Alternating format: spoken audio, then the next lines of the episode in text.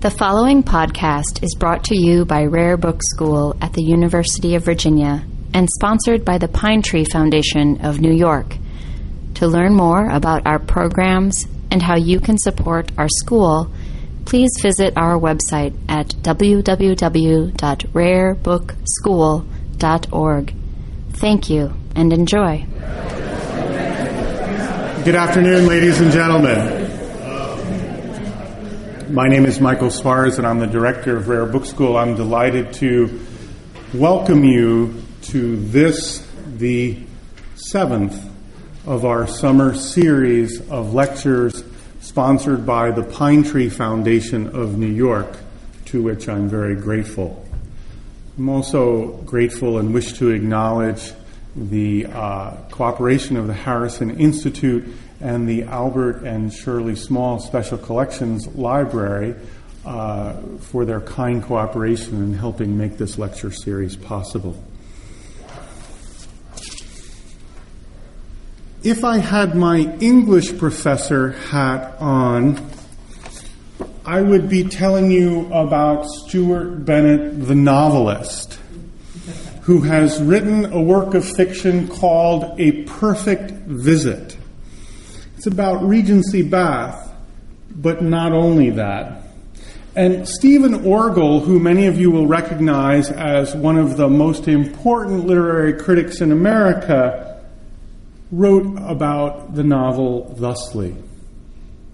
Stuart Bennett's remarkable visit to Regency England is compulsive reading, a treasure house of observation, perceptiveness, and detail. Admirers of Austen's novels will feel that they have truly come home. So, not bad.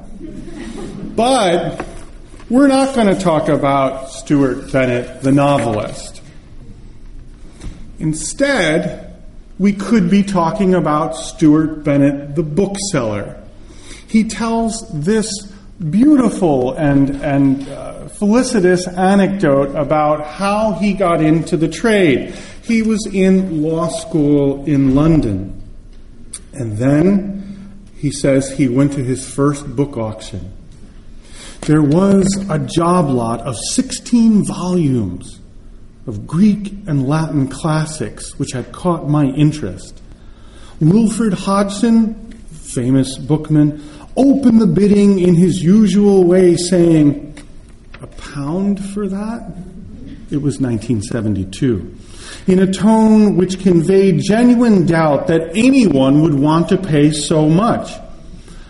I raised my hand, and then the bidding went up and up to 10 pounds against me. After a moment of agony, I stuck up my hand and got the lot for 11 pounds. When I went to pay, Fred Snelling looked down from his desk and said that Quaritch were interested to know who had bought my lot. To which I replied, Who's Quaritch? it turned out that they had missed their bid and were specifically interested in a translation of Aeschylus, which was in the lot. For this, they gave me 15 pounds, leaving me with a four pound profit and 15 books. The whole experience was like a glimpse of heaven. Stuart quit law school and began his career as a cataloger at Sotheby's in New York. In 1976, he became the head of book sales at Christie's in London. And then in 1980, he went into business on his own. He specializes in books printed before 1850. He is not here, however, directly in his capacity as a bookseller, and he has promised that he will not hawk any books today. His motive is scholarly, not commercial. However, very wise bibliographer who once was in the trade and ended up spending his entire career at the Bodleian Library after his time in the trade, a man named Graham Pollard, said, You know nothing about books until you have examined 5,000 real books. well, one of the best ways to do that is to be in the trade. And Stuart Bennett is here among us today because he has looked at many, many more than 5,000 17th and 18th century books. And looking at those books, he began to realize that many of the orthodoxies about the world of binding were simply contrary to his experience as he saw hundreds and then thousands and thousands of books. His talk today will be controversial. His findings are somewhat contentious, and yet he is here as a scholar, I don't use the word lightly, of the book. A bookseller who, because he has seen what he has seen, was prompted to do further investigations into the world of publishing and distribution and binding in the 17th and 18th century.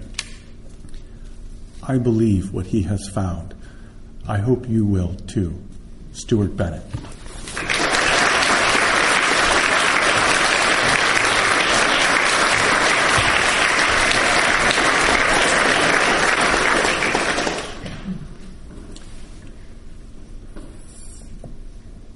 That is a tough introduction to follow. um, in the interest of setting the record straight, which is, in fact, why I'm here in another matter, I should, I should offer one small correction, which is that I was head of book sales at Christie's in South Kensington rather than Christie's in St. James's. Um, the felicitous part of that was that I saw uh, a lot more books than I would have seen at Christie's and St. James's because I was responsible, with the help of one cataloger and one porter, uh, with producing a 200 lot catalog of books every two weeks. So uh, many of these had multiple titles. So I suppose in the course of the first year of doing that, um, I must have seen 15 or 20,000 books. Some of them were, of course, 19th and 20th century. But I did, in fact, I think, cut Graham Pollard's mustard, and I will be, in fact, referring to Graham Pollard um, a little later in this talk. It's a, pr- a pleasure and a privilege to be here this evening to discuss what I consider to be a still neglected aspect of the English book trade. And I especially want to say how happy I am to have met Dr. Jan Storm van Leeuwen, whose monumental and definitive work, Dutch decorated bookbinding in the 18th century, is still in search of an English counterpart. Here we go. Trade bookbinding, by which I mean bookbindings executed for wholesale or retail booksellers as opposed to individual book buyers, for the last 80 years was widely considered to be a 19th century invention. If someone bought a book in 17th or 18th century England, this assumption went, they got a stack of unbound sheets and as the bookbinding historian Mirjam Foot put it in her 1993 Studies in the History of Bookbinding, it was the task of the owner to have them bound. Some of you may have been taught this. To others who find this notion hard to believe, I can only say it will sound a little anticlimactic that the central thesis of this talk, as it was of my book, Trade Bookbinding in the British Isles, published in 2004, is that 300 years ago, if you went into an English bookshop to buy a book, it looked like a book. This evening, I intend to present the argument that the pre 19th century English book trade was more sophisticated than most 20th century scholars were willing to credit. Bookbinders were essential to the operations of this trade, and I'm going to offer a summary of the evidence doc- documenting their role in it. Afterwards, I'm going to try to articulate the basis of the one substantial challenge to my thesis, which was published in a review of my book in 2005 and is still echoed on the internet and elsewhere. I'll see what I can do to address this challenge. And at the end of this talk, I'm going to introduce a piece of primary evidence I missed the first time around. The bibliographer Michael Sadleir collected 19th century novels in publishers' cloth and boards, and I think may be to blame for propagating the notion that on the whole early English bookshops did not sell books in bindings. In 1930, he published The Evolution of Publishers' Binding Styles, in which he wrote that, quote, the bookseller publisher of the decades from 1730 to 1770 issued his books either in loose quires or stitched, or at most in a plain paper wrapper. It is difficult to see how the organization of the trade, such as it then was, could make any greater completeness of book issue conceivable. Close quote. Sadleir's thesis was that the new mechanized binding practices of the 1820s and 1830s made the issue of books in publishers' bindings, mostly cloth bindings, practicable, and that before then, books were sold in sheets and bespoke bound one at a time according to orders from retail customers. This thesis was adopted and propagated by British bookbinding scholars who devoted their energy and expertise to distinguishing the structure and the decorative features of these individual bindings, especially the really gorgeous ones. Writers who explored the workings of bookbinders within the larger context of the book trade were largely left behind. I first started talking about this subject several years ago, and at the time, I asked audiences how they or their children would feel if they'd stood in line at the equivalent of an 18th century Barnes and Noble for the midnight release of the latest Harry Potter novel. Perhaps it might have been Robinson Crusoe at that time. Only to be handed a stack of unbound sheets. Now, by unbound sheets, I don't mean something like a modern paperback. I mean what was then called sheets folded and gathered, with each 16 or 24 pages a separate unit requiring cutting in order to get the pages even to open. Or conceivably, you might have been given even a stack of sheets fresh off the press, each one looking something like this. Although I hasten to add that this sheet is from the 1820s, but it gives you the drift. These sheets aren't something anyone in his or her right mind would want to try to read. They're something you'd deliver to your local bookbinder before a breeze came up and started blowing them away. And no doubt many Harry Potter purchasers would discover, as Samuel Pepys did when he bespoke a new binding on a second-hand Italian book in 1668, that one returned to collect the bound book only to discover, as Pepys did, that to my trouble and loss of time, it was not done. I don't think many bookbinders then or now would have stood for this in anything other than exceptional circumstances. So, what constituted exceptional circumstances? Pepys and the other surviving chroniclers in England, and there are fewer than one might wish, make clear that books for which individual book buyers might commission special bindings were books either one already owned and wanted rebound, or sufficiently expensive that, book, books, that booksellers did not have ready bound copies in stock. This was most frequently the case with high priced folios which were advertised for sale in sheets. Or finally, books for which a buyer wanted an especially elegant binding. Exceptional circumstances prompted letters and commentaries, including, of course, in Pepys's case, diary entries. Pepys complained of being kept waiting for a special rebinding and of commissioning another rebinding from a binder he specially admired. Another 17th century writer complained of the extortionate expense of having a large pulpit Bible specially bound. And others then and later wrote about the nature of elegant bindings to be executed for grand libraries. But what about buying ordinary books off the shelf? The problem with the historical record for such things is that buying a book was so seldom an exceptional circumstance. One just went to the shop and got it, then as now. That finding individual commentary on the nature of the ordinary binding in which a book could be purchased is no easy task. Fortunately, dear Pepys once again fills the gap. I'll have more to say about him when I start to show images of bookbinding examples. But I'm about to give you Pepys's record of a special case of bookbinding, the kind of bookbuying men tend not to talk too much about in public. The book was special because it was French pornography. Pepys normally bought his books in gilt bindings. I'll have more on this later. But here he broke his own rule. The book was what he called, I'm quoting from his diary, that idle, roguish book Escole des filles, which I have bought in plain binding, avoiding the bind, buying of it better bound, because I resolve, as soon as I have read it, to burn it.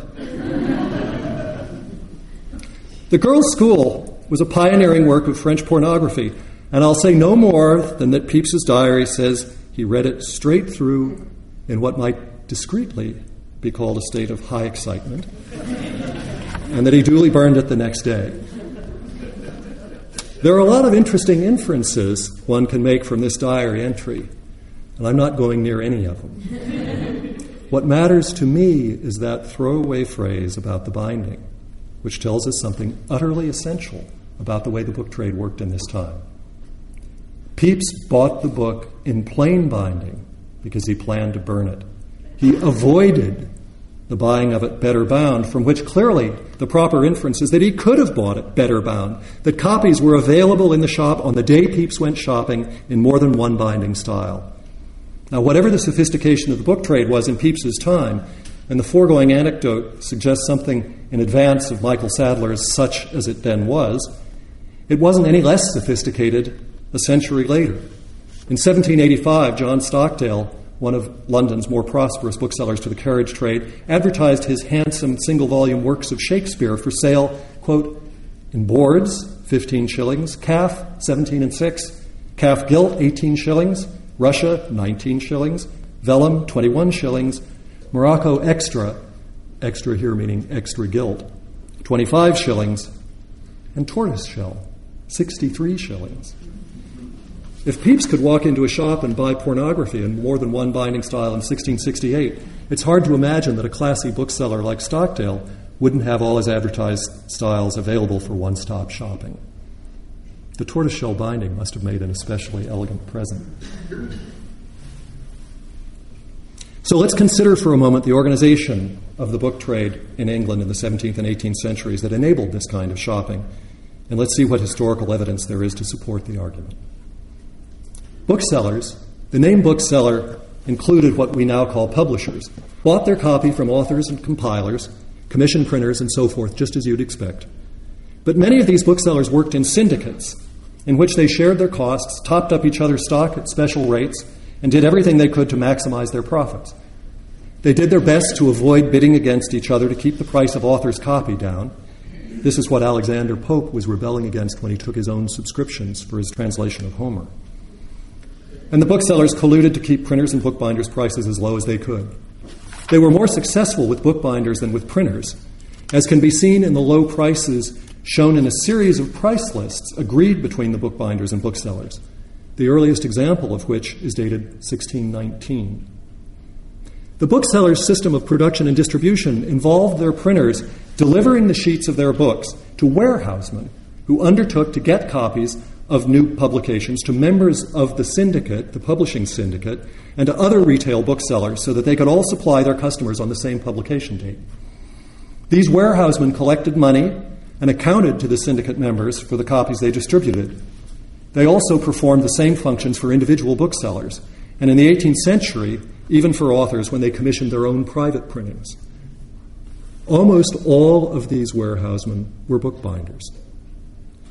So, what kind of work did these warehousemen and other binders, both independent and employed by booksellers, do? Here are a few examples.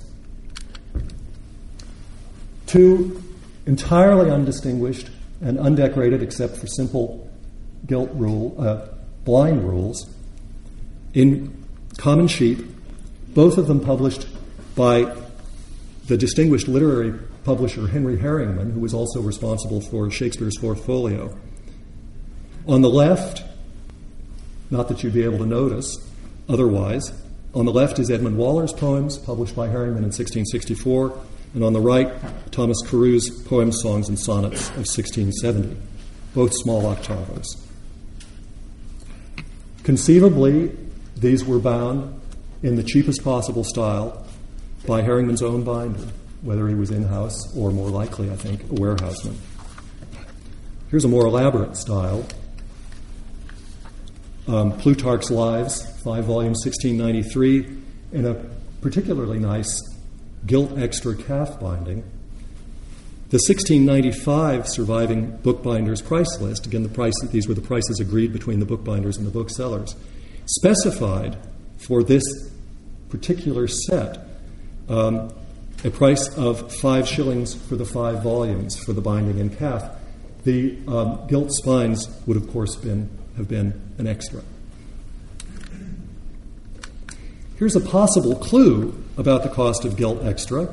It's also reflected in Stockdale's uh, price list, which I read to you a moment ago, where calf was one price and calf uh, gilt extra was sixpence more. That same sixpence applies here, where the same buyer bought the two volumes of Delarivier Manley's The New Atlantis, um, volume one on the left. You see, he paid four shillings for in gilt extra, and the spine also gilt. Volume two, he paid three shillings and sixpence for in sprinkled, but not otherwise gilt calf, and the only decoration on the spine is a title label. Um, I also think it's, it's interesting that when we talk about edition binding and the uniformity of it, that this is a binder who bought the two volumes of a same set. They were not issued at the same time. But he clearly didn't seem to mind that volume one was gilt and volume two wasn't. I could trap you here for hours with these kinds of pictures, and I especially regret that time doesn't allow for some Scottish and Irish ones, but I'm going to move on. Here's one last image from the 1760s, show you something a little further advanced in time, showing a, a set of, of the four volumes of the novel Indiana Danby. Was published in two stages the first two volumes on the left in 1765, and the last two volumes in 1767. The original owner, like the owner of the New Atlantis, seems to have been content, or at least reconciled, to having the first two volumes in this simple gilt ruled calf with the goatskin spine labels, and the 1767 pair, the conclusion of the novel, in an even cheaper sheepback plain boards, um, which are and these two volumes are taller because the binder didn't even go to the expense of trimming the edges. Now, I mentioned a specific binding price for the Plutarch set in the 1695 bookbinder's price list. All the images I've just shown are of calf and sheep styles so common that they were carefully itemized with author and title examples stated in this series of bookbinders' price lists. Here's an example. This one's a unique survival from 1669. It has the names of the subscribing binders at the bottom. Many of them were warehousemen. And they're setting forth the agreed prices and delivering them as agreed on by the bookbinders, whose names are underwritten and presented to the master wardens and assistants of the Worshipful Company of Stationers, August the 2nd, 1669 the Worshipful Company of Stationers, of course, being the booksellers. Um, and you can see the specificity of it. Uh, I'm not going to go into it simply because it could take up the rest of my allotted time. But this sophisticated production and marketing system is surely not one that can be readily dismissed. These warehousemen wouldn't have been bookbinders if they weren't going to deliver bound books. And the beauty of the system is that not only could they del- could not that they not only could deliver bound books in the usual styles and in larger and smaller quantities as needed, but they could also deliver unbound sheets to retailers who employed their own binders, some of whom would do fancier work or whose customers wanted bespoke bindings, by which I mean a binding specially commissioned by a retail book buyer. It appears that some retail booksellers produced a kind of house binding style, perhaps using their own employees, Samuel Pepys's diaries, to some degree, support this theory, as do other records from the period. And what they support is that most books were bought on the spot or delivered ready bound. This slide shows an example of Pepys's normal binding style with the extra gilt on the spines beyond that called for in the basic price lists. Extra gilt, similar to the image that, that on the image of the Plutarch set I showed a moment ago. As I said, this extra gilt style binding was standard, certainly available in bookshops off the shelf to anyone prepared to pay a little more money. And perhaps that little more money for this kind of thing was sixpence for a normal octavo sized book. Pepys wanted his, shelf to have, his shelves to have glitter. And the, the glitter was mostly on the spines. When you look at his, uh, when you look at the, the books in his library at Magdalen, it's surprising how comparatively few of them have any kind of gilt to match that on the spines on the covers. The bindings in this picture are worth noting both for their consistency of style.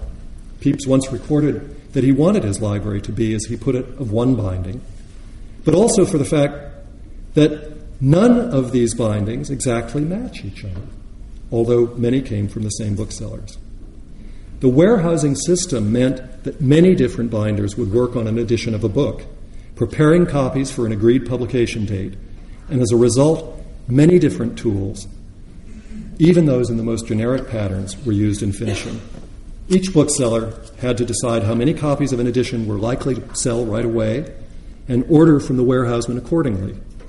Too few copies bound could mean losing custom to a competitor. Too many meant money tied up in the expense of bindings over and above the bookseller's share in the cost of the unsold books' sheets.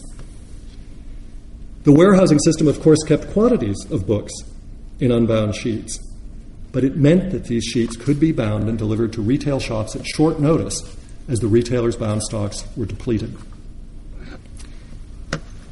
Now, as I said, the bookbinder warehouseman could also deliver books in unbound sheets to be specially bound to order. Customers for these special bindings might include, of course, authors and patrons wanting multiple fine bindings for presentation.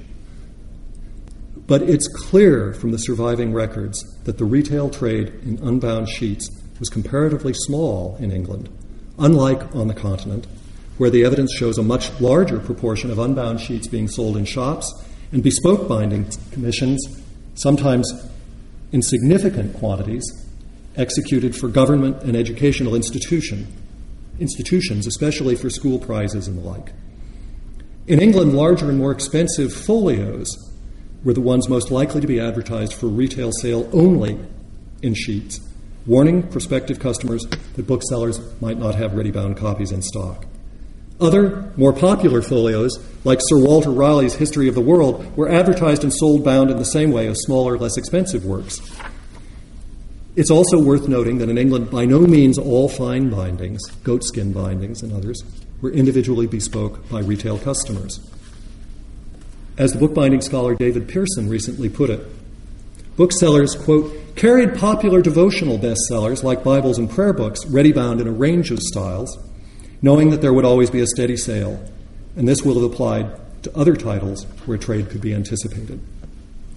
So, you've seen a bookbinder's price list.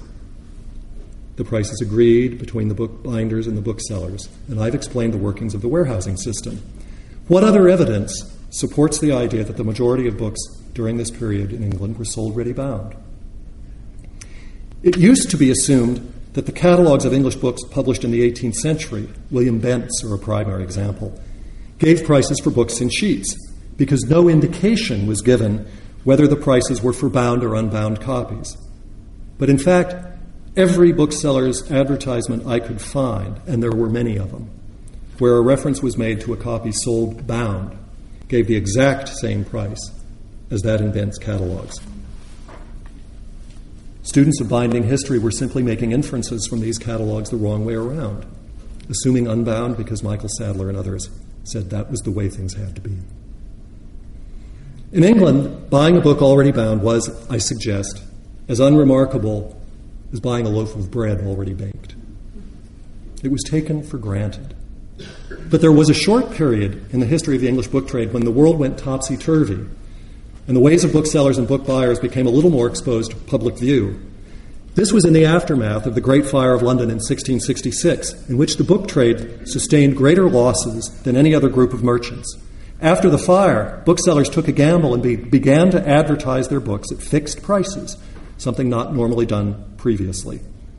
These advertisements gave us a good idea give us a good idea of which books were normally sold bound. And as I suggested earlier, it's not surprising to discover that it was the smaller, cheaper books that the warehousemen most commonly put their bindings on and supplied to retail booksellers. The bookseller's advertisements confirm, as I explained a moment ago, that many folios were not offered at a fixed price ready bound, although some of the most popular ones were. So, what were the percentages? The advertisements, known from Edward Arbor's later compilation as the term catalogs, show that something on the order of 80% of books sold were ready bound, a percentage that turns up in other records throughout the 18th century. The other 20, 20% includes both the more expensive folios and also copies of smaller books sold and delivered unbound for whatever reason. This same percentage, 80% of books sold bound, turns up in the sales records of the Oxford bookseller John Dorne for the year 1520, suggesting that the patterns of English bookselling were well established even before the age of Shakespeare. How far back did the English pattern of ready bound bookselling go? Well, I'm not sure I would extrapolate quite as far back as this image, which is said to be the earliest known depiction of the book trade in Western Europe from a John Lydgate manuscript circa 1350. But it seems worth remarking, in addition to the fact that the bookseller is a woman, that first, this is an image of an English bookshop, and second, all the books, they're manuscripts, of course, are being sold ready bound. It's also worth noting that in 1496, the bookseller John Rush sued the London printer Richard Pynson over books Rush had expected to receive, as his complaint put it, ready bound the piece. Was this different to the way the Continental book trade worked? I suggested earlier that it was, and I'm going to show a few more images to help demonstrate the point. These images are important because one of them has been regularly shown as proof that the English book trade, like that of Europe, primarily sold unbound books, here shown stored in the, in the boxes on the shelves.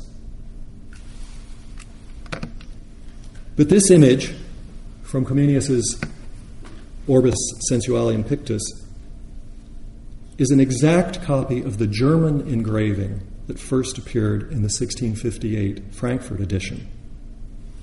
And it is, I suggest, irrelevant to the workings of the English trade at the time. Why irrelevant? Well, here's an original English woodcut to the 1777 London reprint of Comenius's text, clearly showing the standard appearance of a shop of that time. No unbound sheets to be found. But I hear you about to ask, that's more than a century after 1658. Things could have changed. I wish I had several good 17th century depictions of English bookshops to show you, but I don't. They were probably like bakeries and being considered too unremarkable to reproduce. But here's an image of the interior of Westminster Hall, circa 1700, where you can see four separate bookstalls offering exclusively ready bound books. And here's a 1640s image of another grander German bookshop. The same kind of thing as in the 1658 Comenius image. But perhaps the best contrast I can offer is this image of an interior of the interior of a Viennese bookshop, circa 1785. Just like Comenius and the 1645 German shop in the extent of the unbound sheets being offered. And entirely unlike, remember this is 1785, entirely unlike the English shop of 1777. Let me reinforce the point with a few more images. A bookseller's trade card, circa 1770, perhaps a little idealized.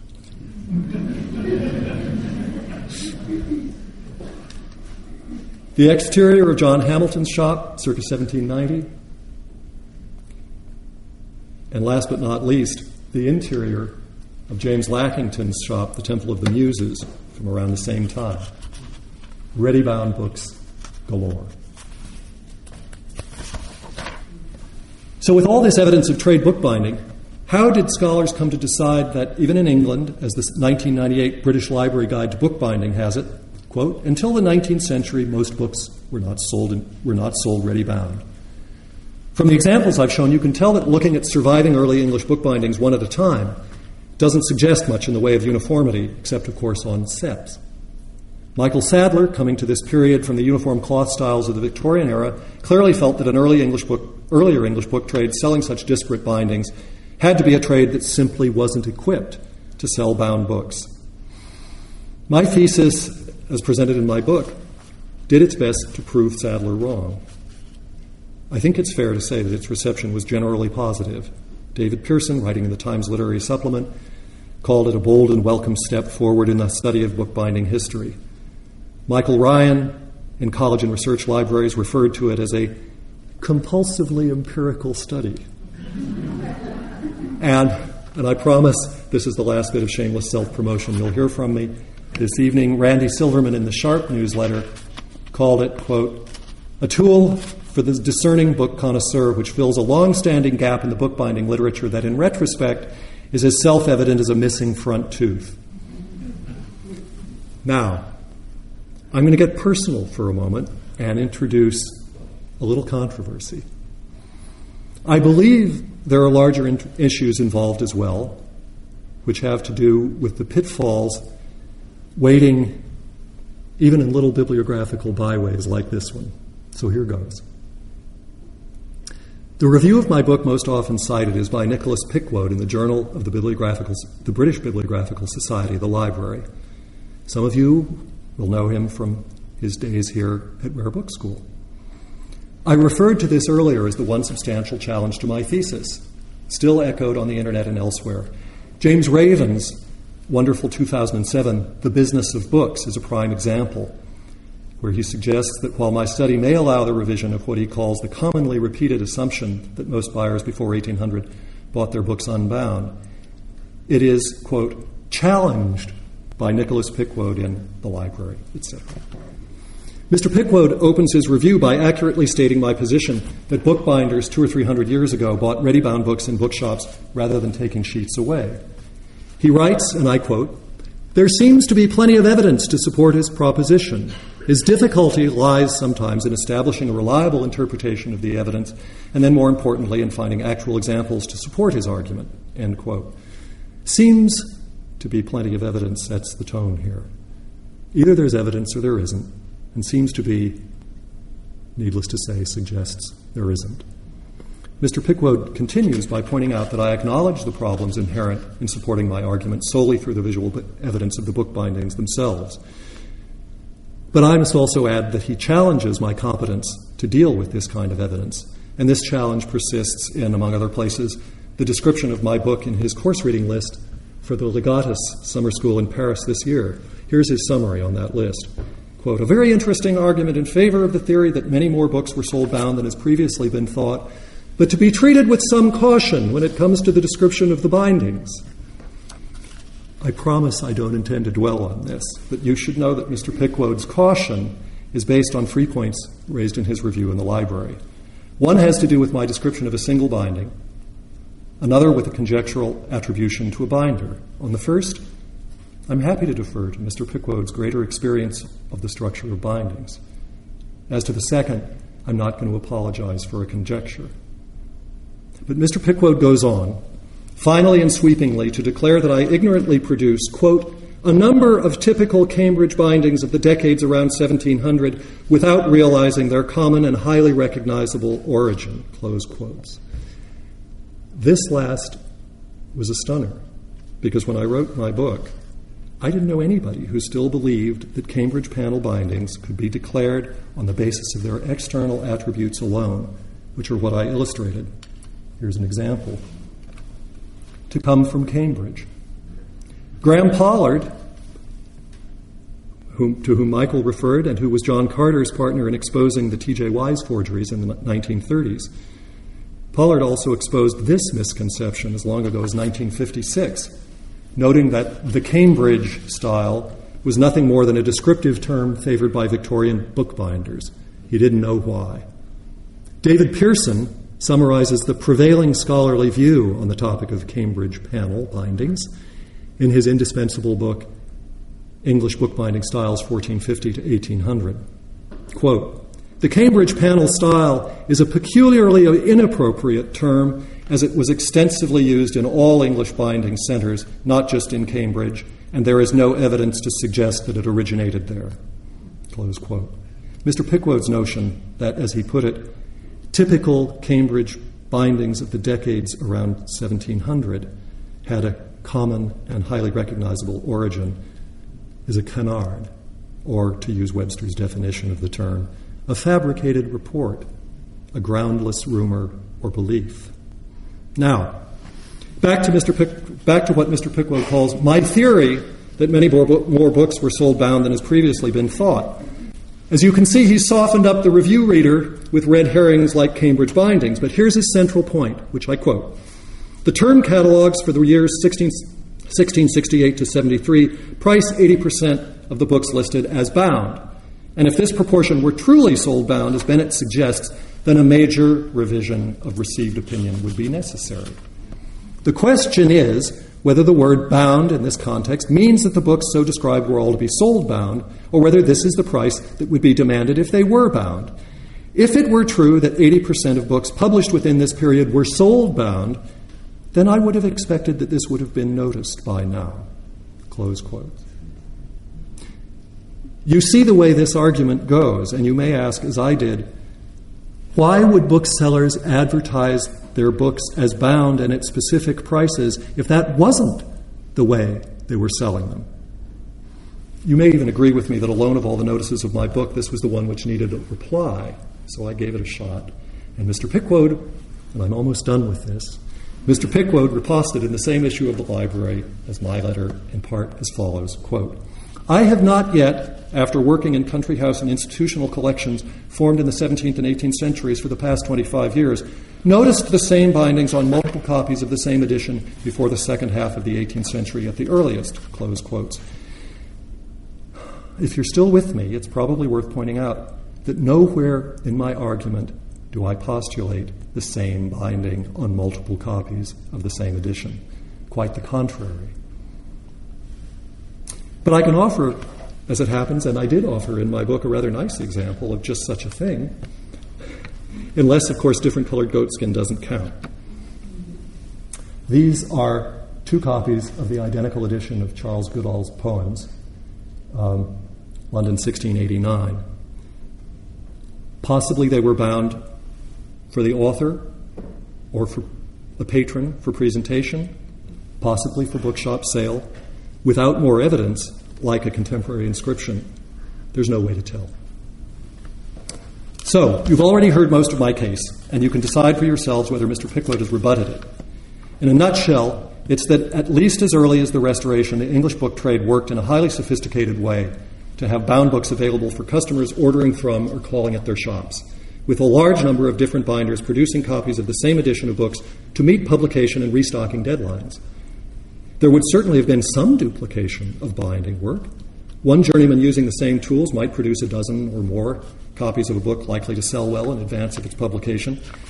But I doubt if there was any real compulsion placed on that journeyman to make each copy identical in the way there would have been for binding a multi volume set. The few identical copies I've seen have been, have been all over the place, from lovely books like these Goodall poems to the very simplest bindings where it's appeared there was enough skin to do two or more copies, and the lettering pieces used the same font in the same order on labels. What's the likelihood of these simple clones surviving somewhere they could be observed at the same time? And they need to be observed at the same time, or else photographed for subsequent comparison, because on the whole they're so forgettable and undistinguished. This matter of survival rates is important.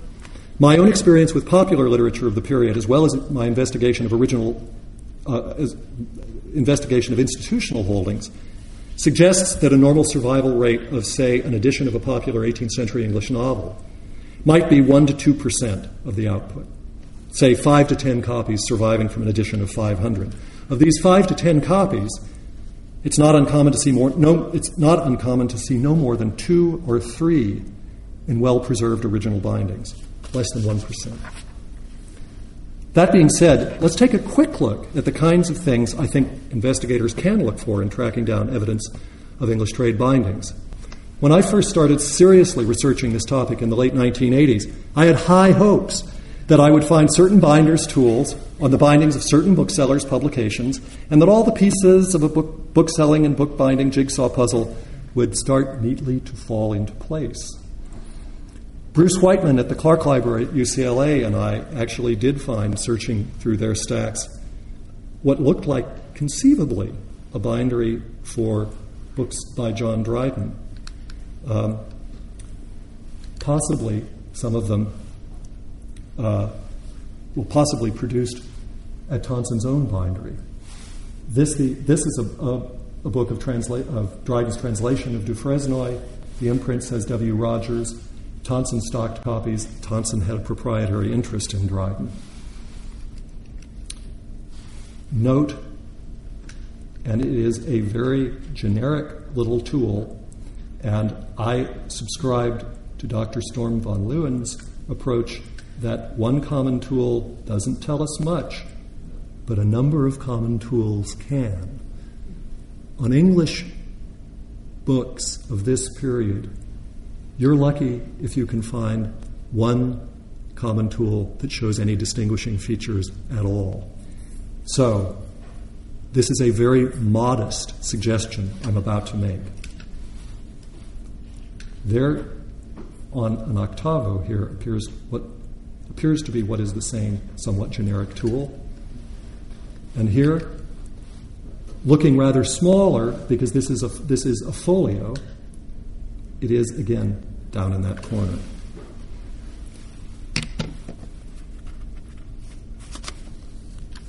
I hasten to add yet again that I'm hazarding an inference from a single tool and suggesting it might provide a clue. That's it.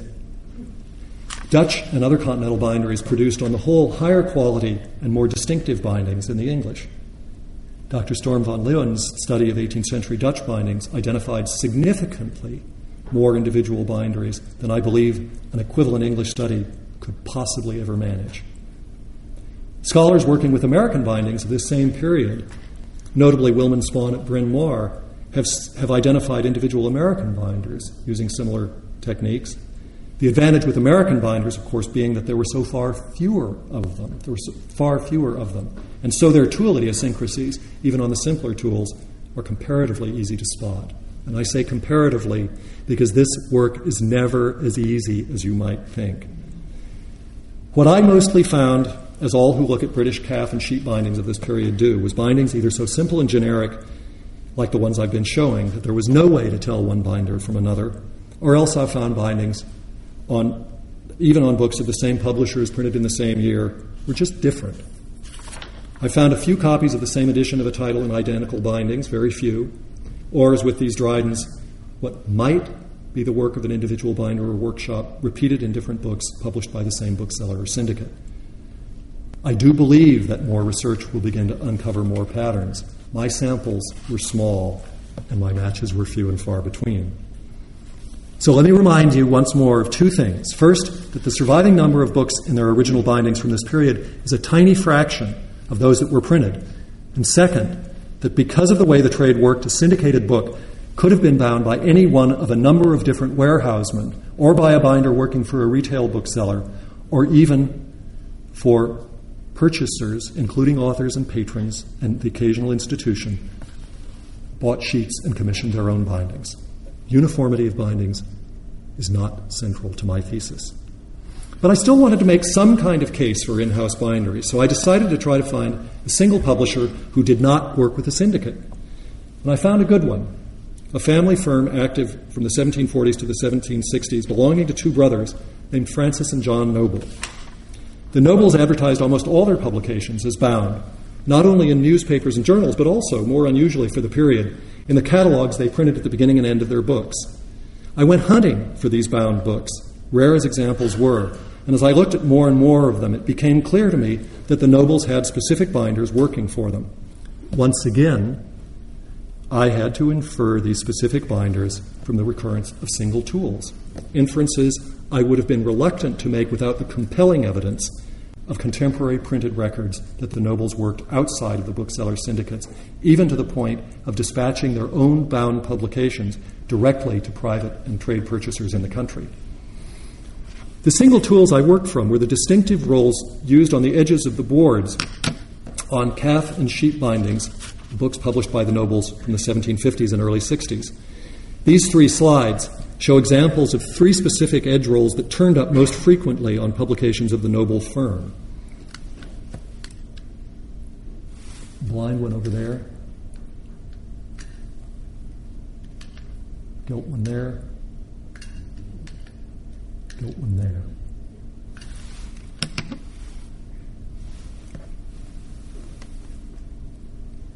These examples obviously are not the same as each other. These are examples of the edge rolls that I found turning up consistently on other bindings of on books published and sold bound by the nobles.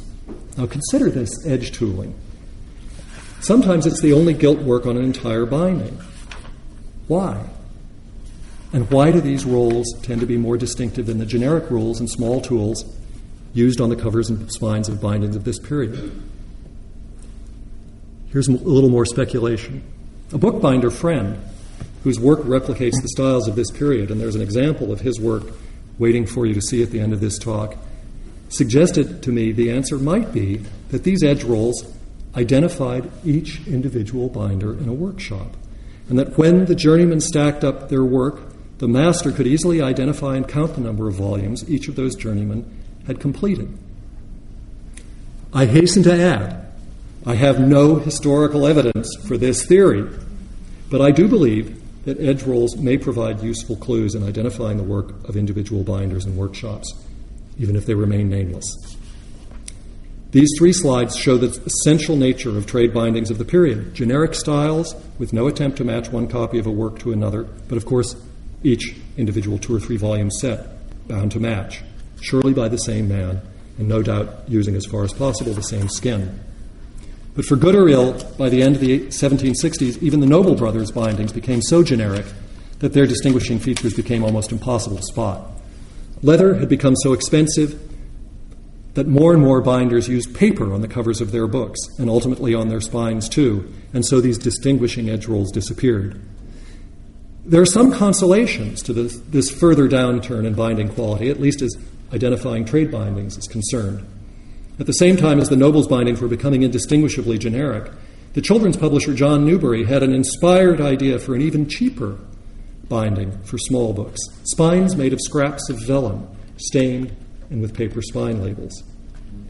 Nobody disputes that these are not only trade bindings, but are specific to the Newbery firm's own publications. In other words, publishers' bindings. Similarly,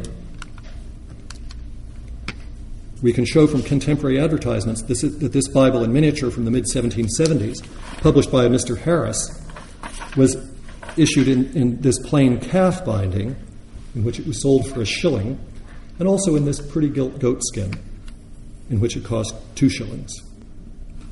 This miniature Bible was so popular that it was later taken over by the Newbery firm, which continued to produce copies in the same binding styles, including the goat skin with the sacred emblems.